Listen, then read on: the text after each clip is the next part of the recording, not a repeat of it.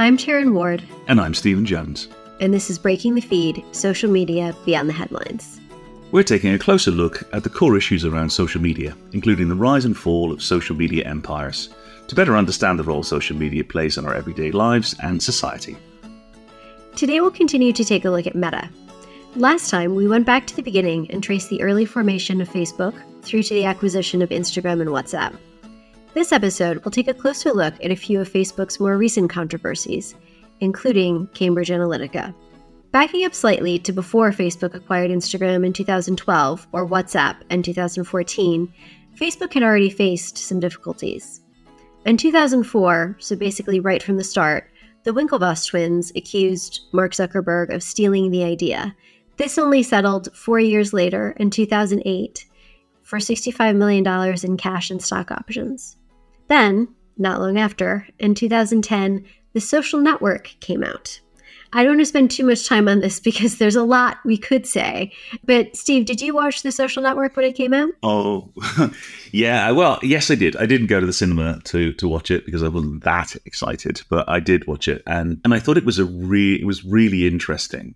It it was a little. I mean, it's hard to know, right? We don't know as outsiders where the truth lies, but it didn't portray anyone particularly well, but it certainly didn't reflect well on on Mark Zuckerberg and um, Jesse Eisenberg. I thought played slightly weird entrepreneur really really well. He was really engaging. He carried the the movie right, and and the Winklevoss Winklevoss twins were also they did not they did not come across as particularly you know endearing characters. I'm not sure that I would want them running Facebook either. In fact, I'm damn sure that I would not want them running Facebook. You know, so so it was re- it was really interesting, but it was also this look into how the the company got started and and uh, got its first investment and the and the pressures that you know Mark, who was a very young man at the time, you know, significantly younger than both of us, and the things that he had to deal with in order to sort of like make the company take off and so I did have a little bit of sympathy with him just because it was obviously a lot of work, and we know now ourselves how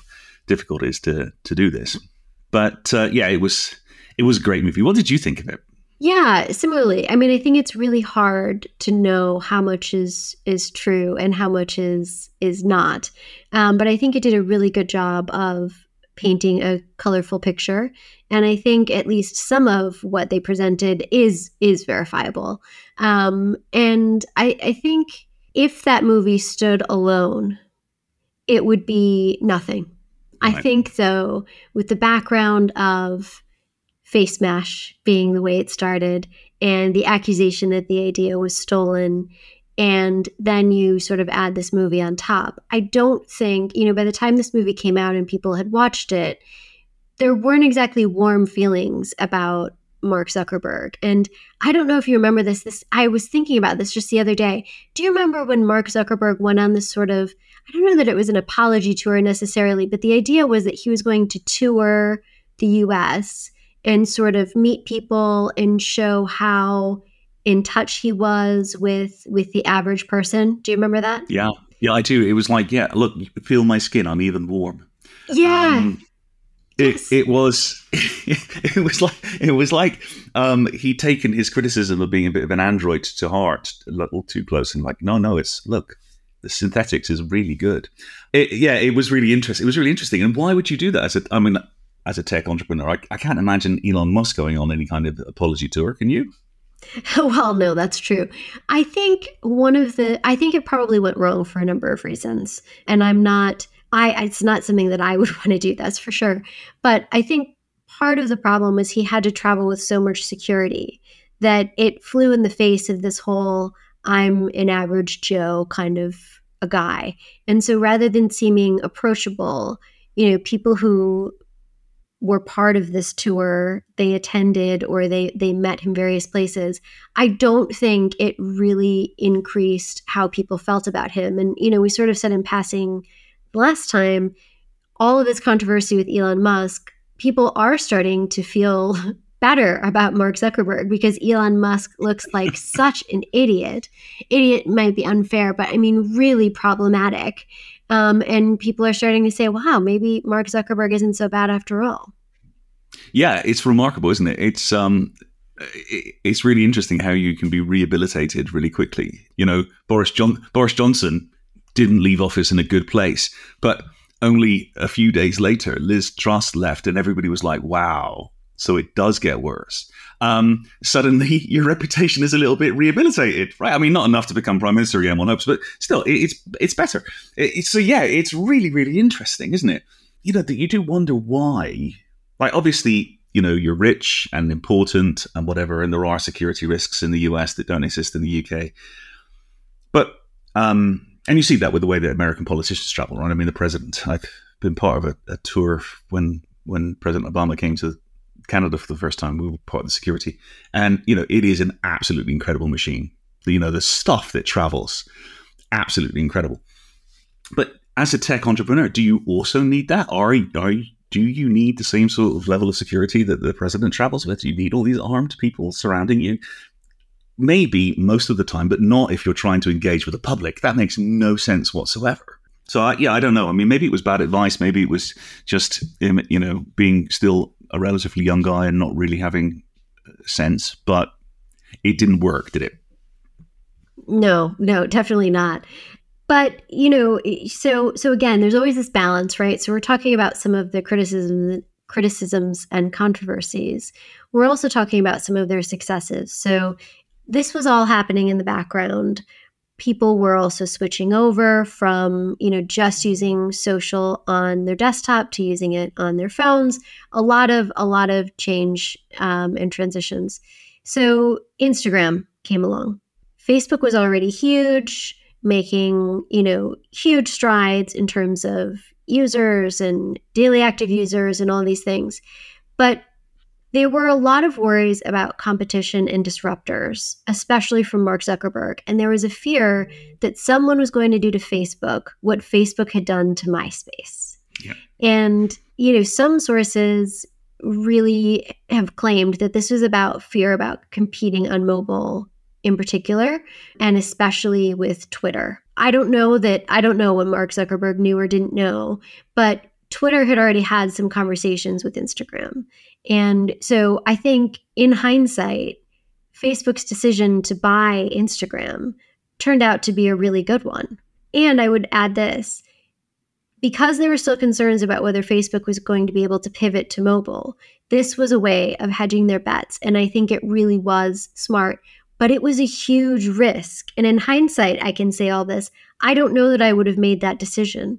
I don't have all the facts that he had, but a lot of people thought this was a huge mistake. Yeah, that's right. And it is interesting, isn't it? It's interesting to think about his headspace because in 2010, he had 606 million users.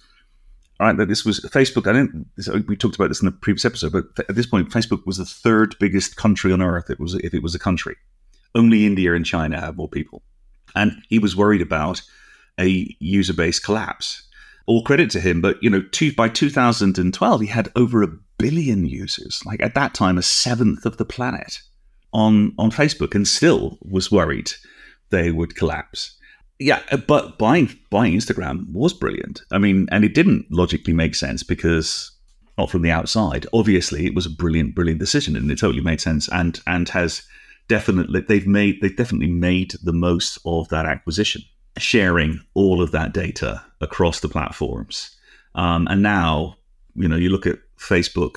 At least I look at my Facebook, and it's just cross selling Instagram Reels, which is really just cross selling TikToks. Let's be honest. So it, you know the, the it maybe at this point has gone a little bit too far because what I see on Facebook is is largely Instagram content and memes. yeah. Um, well, to that end, I have a quote from Mark Zuckerberg from you know about this acquisition in particular. He said, "For years, we've focused on building the best experience for sharing photos with your friends and family. Now, we'll be able to work even more closely with the Instagram team to also offer the best experiences for sharing beautiful mobile photos with people based on your interests. So, I, I think that's all of that is was probably true. But this purchase, to your point, was largely about connecting with young people. So mm-hmm. he understood in a way that I think a lot of people didn't that although they were growing and they had all these users on the network, they were not gaining enough ground with young people by this point, and they were scared. Facebook was really losing the ability to connect with this new generation, and they needed to find a way to do that. And I think he learned the hard way, like so many of his predecessors, that what appealed to one generation wasn't necessarily going to carry over as as you might hope. And Instagram was gaining that ground. Yeah, I think that that is exactly right. Um, I think I, there was an article, I think in the Guardian, just this week about the ageism in uh, in Silicon Valley, and particularly with Facebook. You know, they they they have not been cool with the youngest generation of users for, well, let's face it, a decade. Um, Instagram has helped them sort of get over that hump, as you just just said. But what what's wrong with being the primary social media for people who are you know 55 and over? They have the majority of the world's disposable income. Let's be honest. So, you know, if, if you're an advertiser, they're a great demographic to advertise to, but but it's there is clearly an obsession to grab the youngest users, you know, which you know resulted in what two years ago now the the, the suggestion that they would bring out Instagram for kids, which was so thoroughly panned that they withdrew the um, withdrew the idea. But you know, somewhere in the depths of Silicon Valley, somebody is still thinking about this. Yeah, it is interesting. Right? It, obviously you want to capture the imagination, but young people, and you know this because you have kids, they're not going to like your platform just because their parents like it. It doesn't matter whether it's good or not. They, you know, it's not cool because their mum and dad and God forbid granddad uses it. Um, so that constant reinvention is something which is probably going to have to happen. But at the same time, if if you are an older person um, and who want to use Facebook for sharing family photos, it's become exceptionally bad at that. Like as that quote said, they built a good platform for that, and they've systematically made that less pleasant uh, in the hunt for those younger users. Yeah, and so you know, Facebook made this decision, and they paid a billion dollars for Instagram, which at the time was a staggering amount. But times continue to change and people move on and you have to find that growth somewhere. So in 2014, they bought WhatsApp for $22 billion. And this again was about growth and it was about acquiring a platform that was adding over a million users every day, 70% of which were active every day. Right. Now, I, I spent a bit of time, as you know, working internationally and um, everybody was using WhatsApp in Africa and the Middle East. It was the messenger of preference, even in situations where it should not have been when we were discussing things which should have definitely been private within governments. But it became the default because everybody uses it and it was platform agnostic. You know, personally, I love iMessages on my Apple device, and all of my family have Apple devices, so it works perfectly well. But if you don't, it doesn't work really well, work very well at all, right? So the WhatsApp was the game in town, and 22 billion is a staggering amount of money. I'm not even sure that WhatsApp was making much money at that point, and they paid 22 billion for it. I mean, they couldn't have been making anything that would have justified the sort of valuation that they got but it was this this potential again and you know mark zuckerberg again to his credit saw this potential with instagram and saw it with whatsapp. And to your point you know whatsapp really was important especially in developing markets where it was helping to fuel growth and controversy. And you know the internet connectivity was still more limited and so this was a great way for facebook to become part of the ecosystem yeah, absolutely, absolutely, and and also it's an additional social graph, right? The people that you talk to on Facebook and the people that you share photos with on Instagram are not necessarily the same people that you share messages with on on WhatsApp. So they suddenly get this a massive view of all of the people that you're connected with and in what what what you sort of do with them. Yeah. Even if they're not reading your messages, although back in the early days, those messages were not, in fact, encrypted end to end, were they? Well, that's a whole that's a conversation for another day. Um, but essentially, what this meant is by 2016, Facebook owned Instagram and WhatsApp and essentially owned the social space. Twitter, LinkedIn, Pinterest, Snap, they all remained competitors, but 79% of adults in the US used Facebook by this point. 32% were on Instagram, the next closest was 31% on Pinterest, 29% on LinkedIn, 24% on Twitter. And Instagram, importantly, was growing really quickly amongst young adults. So they were really, really well positioned going into 2016. And in some ways, painted a very large target on their back. Not that it wasn't well deserved, but 2016 is really when we see the conversation start to shift a little bit negatively. And whether that's because they had this huge lead and people started to say, wait a minute, this is getting to be a little bit weird, or it was purely because, you know, we started to learn more about their decision making. I don't know. But this was when we really started to see them start to take heavy criticism for fake news. They did try to build some new features that allowed users to flag fake posts and to improve the algorithm. But reports of abuse, harassment, and hate speech continued and actually picked up the pace. So they really were starting to struggle with this. And this comes back to what we were talking about. They didn't really set out to build a social network and hadn't really thought through the problems. You know, and The Social Dilemma, another great movie about not exclusively Facebook, but let's face it, largely Facebook, because it is so market dominant, talks about some of the features they built in. And I think it's fair to say that nobody realized that the like button was going to stimulate people's dopamine and give them a, you know, a thrill every time somebody liked it. But once they found out, they sort of doubled down on it, right? And the, the same is true with this, this fake news. The reality for Facebook is that they, they start to make money because of ads. And um, the way that people work is they, they like to be part of an in group, and therefore everybody else is part of an out group. And if you're saying nasty things about the out group, they like it.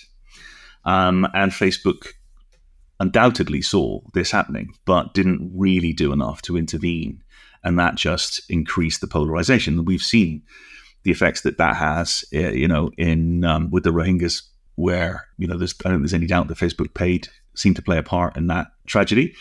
In the Brexit vote, which I think we'll probably talk about in a bit, and also, you know, the U.S. election, and more recent, recently, you know, closer to my heart, COVID. The amount of fake news and misinformation and polarizing content has just continued to spiral upwards, and I think it's it's very bad for everybody including in the long run them. Yep. And I think while that was happening, we started to see more conversations about the amount of time young people were spending on their phones, especially on social media. And we started to see some of the first really troubling reports about how Instagram might be affecting mental health, especially for young women. And, you know, this was still light touch again so so this wasn't a situation where this was headlines and people were talking about it all the time it was just sort of you know we started to ask some questions and started to see some evidence that maybe this wasn't all it was cracked up to be. And then cambridge analytica broke. So for those of you who don't know or don't remember in in 2018 this all sort of sort of came to light. Cambridge Analytica was a British political consulting firm that actually started back in 2013, and it was a subsidiary of a private intelligence company. The founders and investors were, let's say, politically connected.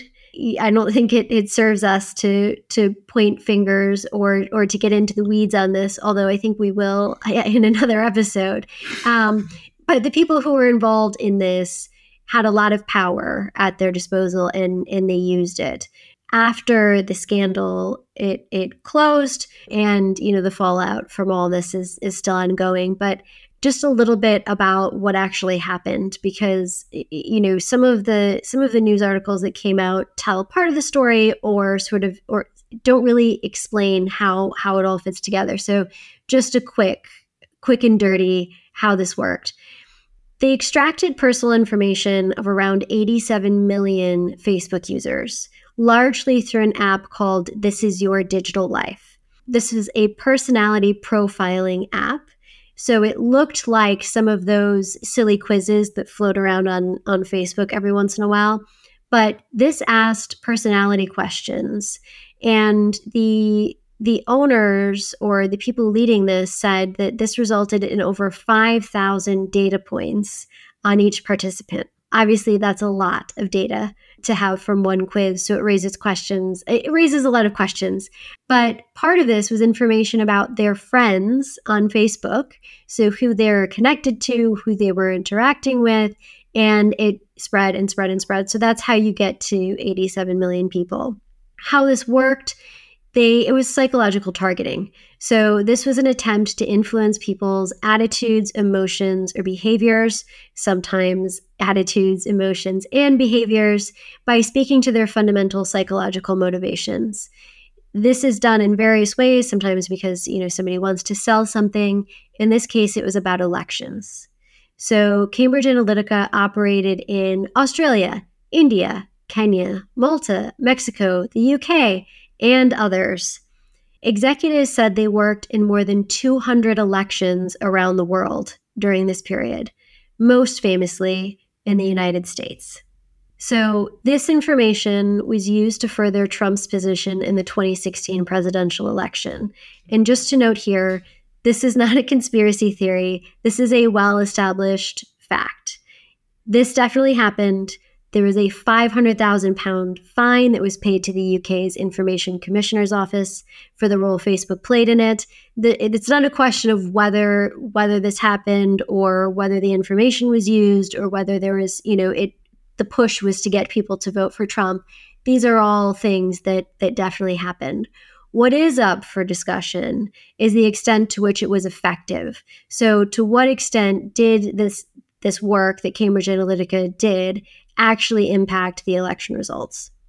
And I'd love to come back and talk about Brexit because that's a subject talk close to my heart. But but if you think about the American election, people think, well, gosh, there's like 160 million voters. How many can be swayed by this system? But the reality, and, and for people listening in, in the UK, this might be difficult to grasp. It, it actually very few of those votes actually count because some states are always going to be blue Democrat, uh, and some states are generally going to be red, Republican. It's those purple states, and there are what seven of them, and they, they've changed. Like Florida used to be a, a purple state, and now it's more of a red state. But they change it. They, they change over time slightly. But he he really Trump only really needed to win by a few thousand votes in some of those states in order to swing the election. And whilst it's not conceivable that you could change the minds of 160 million people. You didn't need to. You probably needed to change the minds of no more than 100,000 people.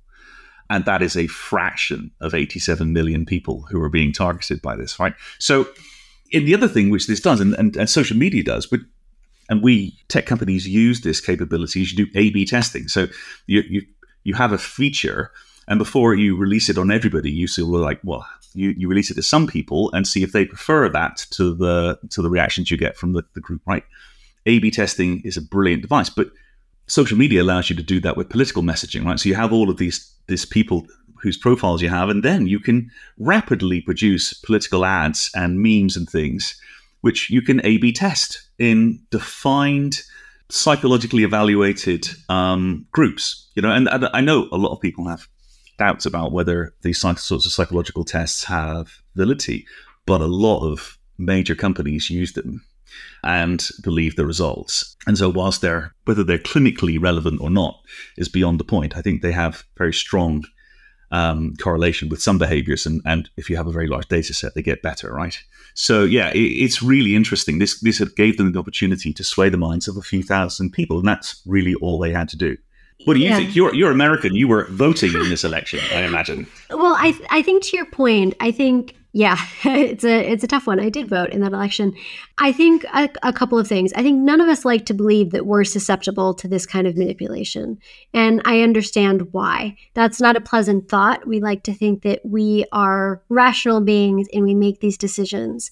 I would just say that there is some very good evidence, and we'll link to some studies and papers in this transcript in the website, there's some very good evidence that this works. And it may not work for people who are very, you know, definitely going to vote one way or the other.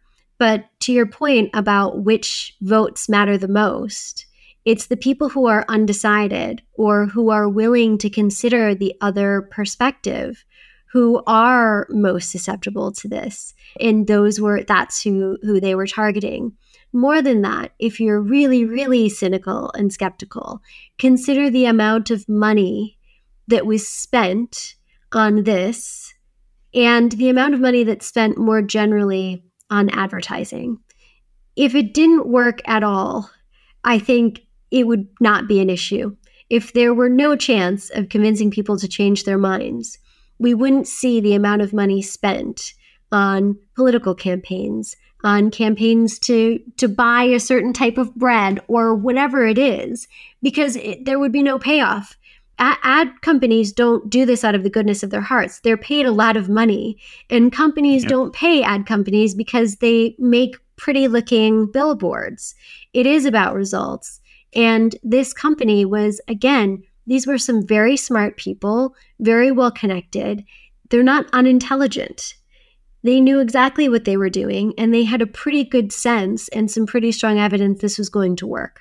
They were talking to some pretty hard-nosed political operatives, right? Not it's not the politicians in the end of the day who makes these these, decisions. It's the people who work for them to, to help run the elections, and they they know what they're doing. It is a data science business these days, and you're absolutely right. You know, ad ad companies exist because adverts work. And whilst, you know, I definitely like to consider myself to be rational, but I also recognize that I bought things because I sold them in an advert and I thought they looked cool. Yeah. Now, did I go out and buy something that I was not thinking about buying at all or didn't think that I had a need for? No. But as you said, if you know 5,000 data points on someone, you can predict very clearly whether they're going to vote Republican or Democrat for sure you don't advertise to them, do you? You go to the ones which you think are going to be what, like say, fifty-five percent likely to to vote for a Democrat, and just try and change their mind by six percent because that's all it takes at the ballot box, and the winning margins are vanishingly small. Uh, and we saw that in the U.S. election, right? It, you know, again, the Democrat, uh, the Democratic candidate, presidential candidate Hillary Clinton, won the popular vote, but lost in the electoral college because it just takes those few thousand votes to to, to sway the um, to sway the result.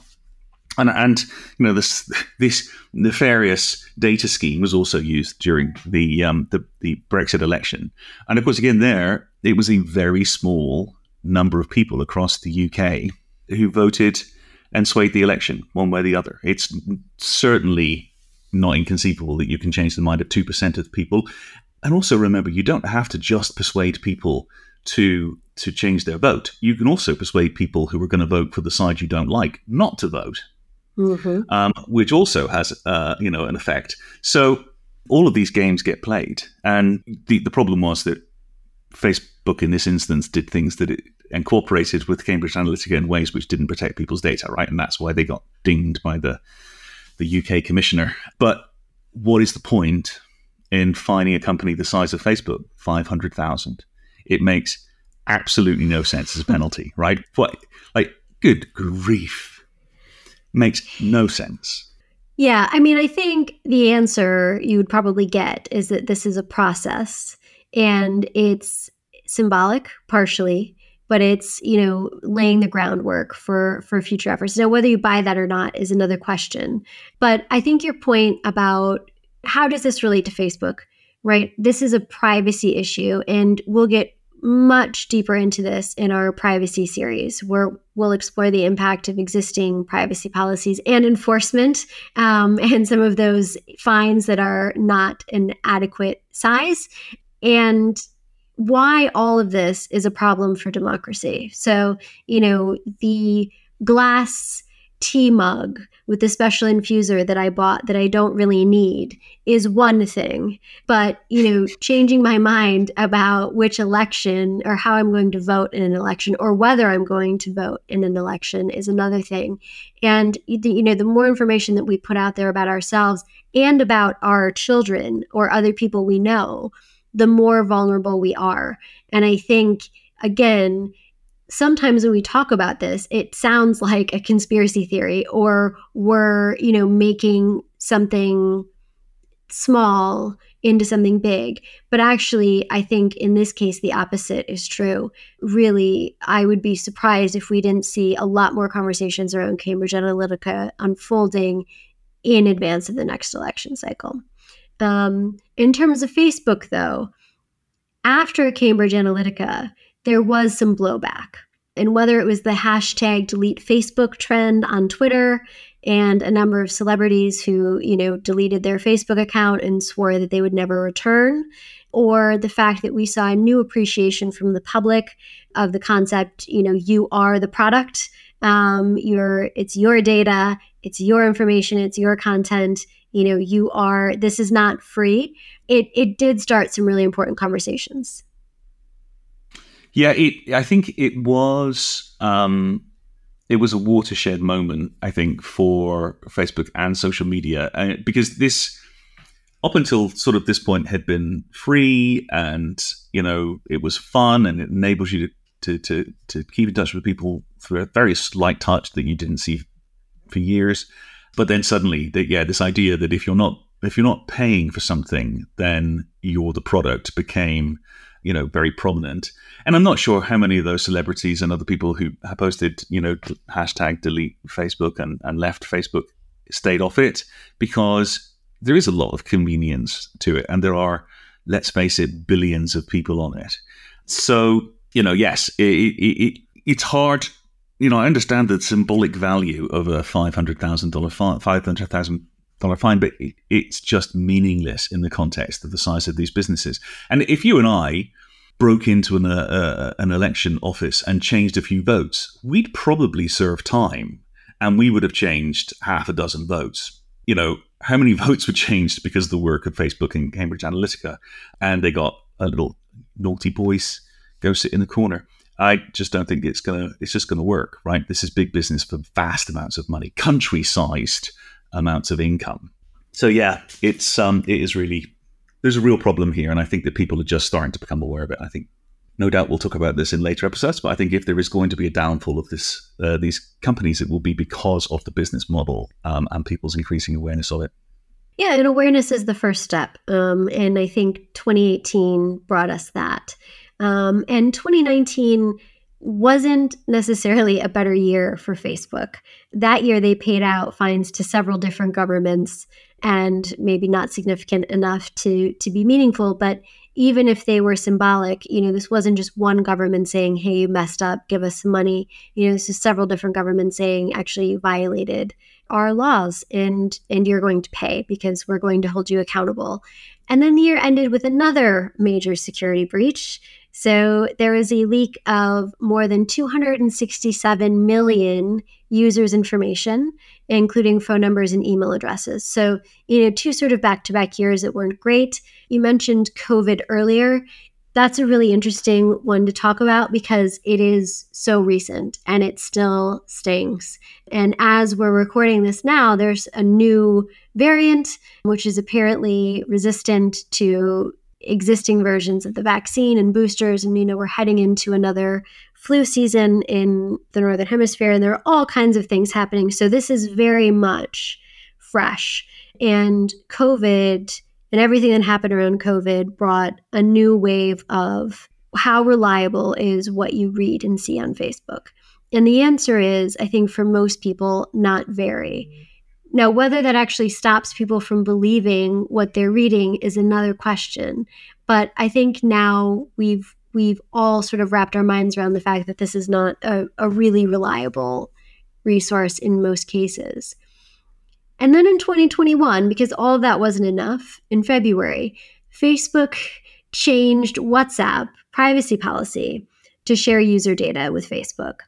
And this was particularly unpopular given the relatively recent breach headlines, but also because there was no trust.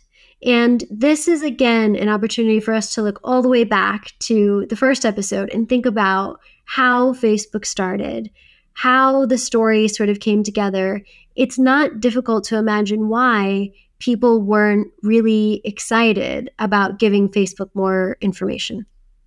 I, I, can only think of reasons to give Facebook less information. And and I, must confess, personally, since this these stories broke, I've not completed any of those quizzes or any of those other things that give, you know, some unspecified company access to more data. And I think a lot of people don't understand how much can be inferred from a relatively small amount of data. You know, if you have somebody's name and their telephone number, you can identify where they live, and every time you add a data point to that it go it gets better and better and better, right? So I think what is it, 300 data points means that the the algorithms can infer your choices better than your spouse, which is a vanishingly small number of data points given how many times you like, share, comment, look at open things on Facebook, right? And now, not just Facebook, but also Instagram, and since 2021, everything that you do on WhatsApp as well. So you you know you can imagine how big these data sets get and how much better they are at manipulating you. And even if they're not manipulating you, they are even if they're not manipulating you to decide to decide who, who to vote for, they're trying to manipulate you to make decisions that will favor their advertisers because that is the business model. They're trying to make you buy things that people want to sell, which is you know pretty nasty when you think about it because it's it's not it's also sort of not really clear. You drive past a billboard or you see an advert during the commercial break on TV, you know you're being advertised to. The the joy of social media for advertisers is that it's often possible to hide those adverts in something which looks like content. And that's that makes it more difficult for people to to know, right? I think that sets us up really nicely for our next episode, where we'll talk about the rebrand. Um, it's not hard to get from the scene we've set now to why they would want to rebrand, and Meta's launch of Threads, and of course, page matches, and whether this could really be the end or the beginning of the end for Meta. In the meantime, we'll post a transcript of this episode with references on our website. You can find this and more about us at thebrightapp.com. Until next time, I'm Stephen Jones. And I'm Taryn Ward. Thank you for joining us for Breaking the Feed, social media beyond the headlines.